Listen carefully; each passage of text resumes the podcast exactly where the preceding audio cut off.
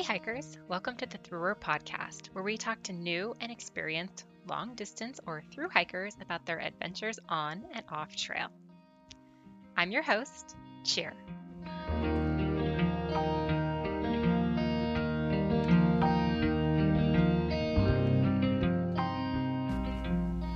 Update for CDT week three or stretch three. Um, which was Silver City to Doc Campbell. So, an amazing, amazing stretch, um, but also very, very cold. Um, so, I guess the first thing I need to mention is the plentiful water. So, in a good way, well, there's multiple things, but um, for the first time on trail, we didn't need to worry about water carries because um, in the first, there's like two different stretches where you um, go through the, the Gila on the CDT. So this is the first stretch.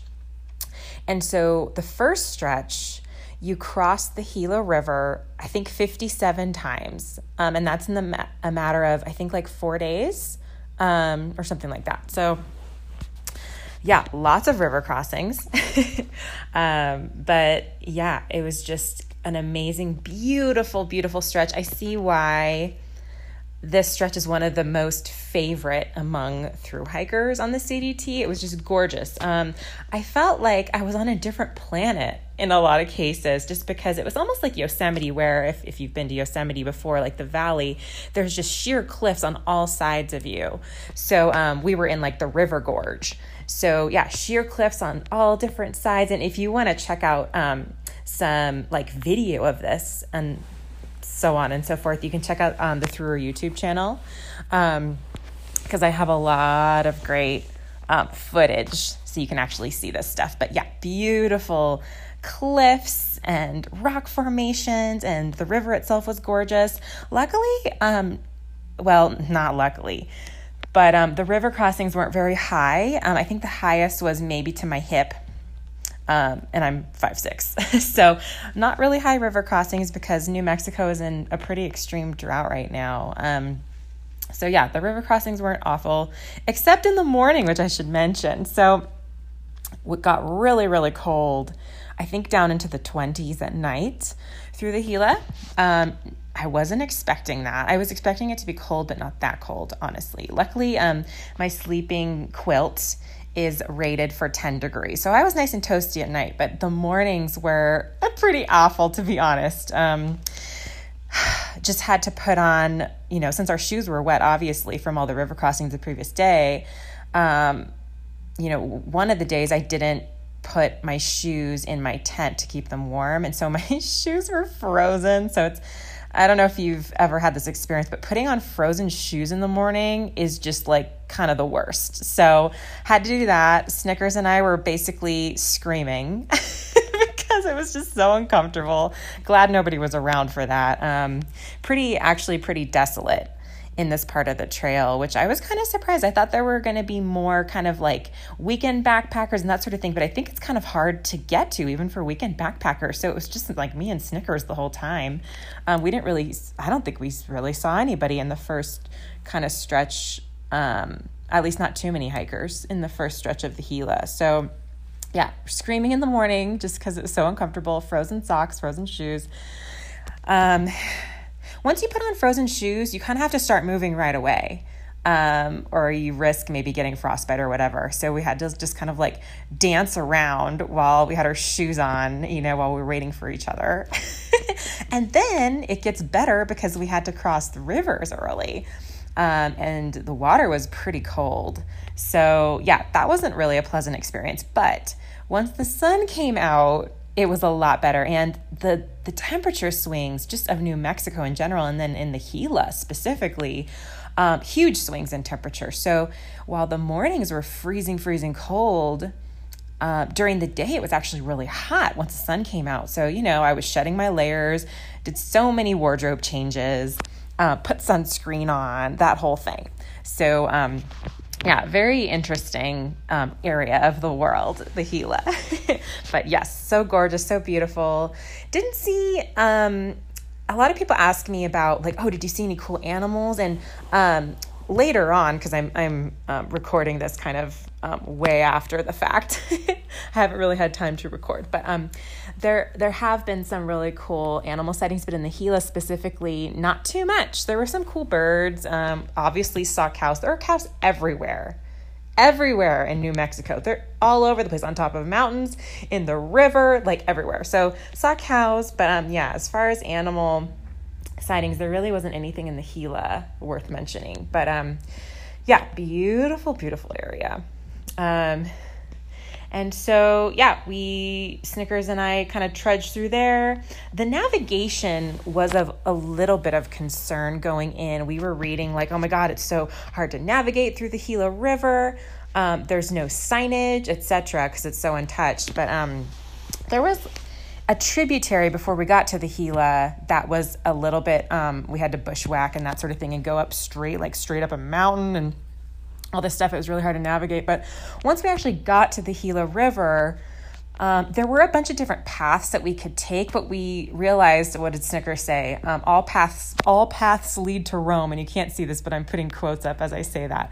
So um, all the paths seem to um, go to the same place at a certain point. So we got lucky with that. Um, the navigation, I just had to kind of put my Guthook app, which is what I use to navigate um, away unless we were really lost because then it would point us in the right direction. But um, there are these things called cairns.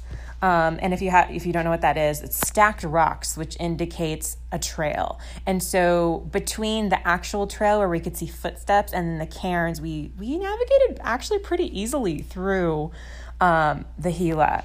I know some people had a hard time, and maybe it's because they didn't put down their phone.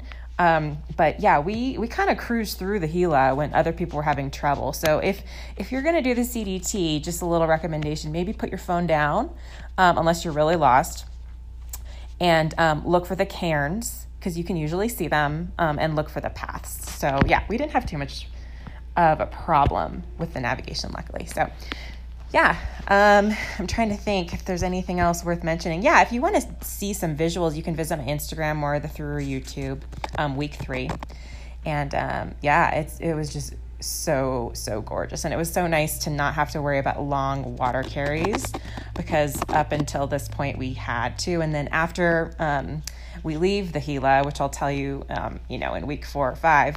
Uh, had longer carries again. so it was a nice reprieve from carrying a bunch of water, and water is heavy. It's 2.2 pounds per liter. And I usually drink about one liter per five miles. So, yeah, that could get pretty heavy pretty quick. Like, kind of average, I'm carrying three liters, sometimes four. I try not to do more than that. Um, so I've been rationing a lot. but um, yeah, through the Gila, it wasn't a problem. So that was really just so, so nice. Um, and then we had a nice little road walk into Doc Campbell's after the Gila. And Doc Campbell's is kind of an outpost, really um, popular outpost, actually. And um, yeah, everybody was really great there. I recommend going there if you're passing through. Um, they were so, so hiker friendly.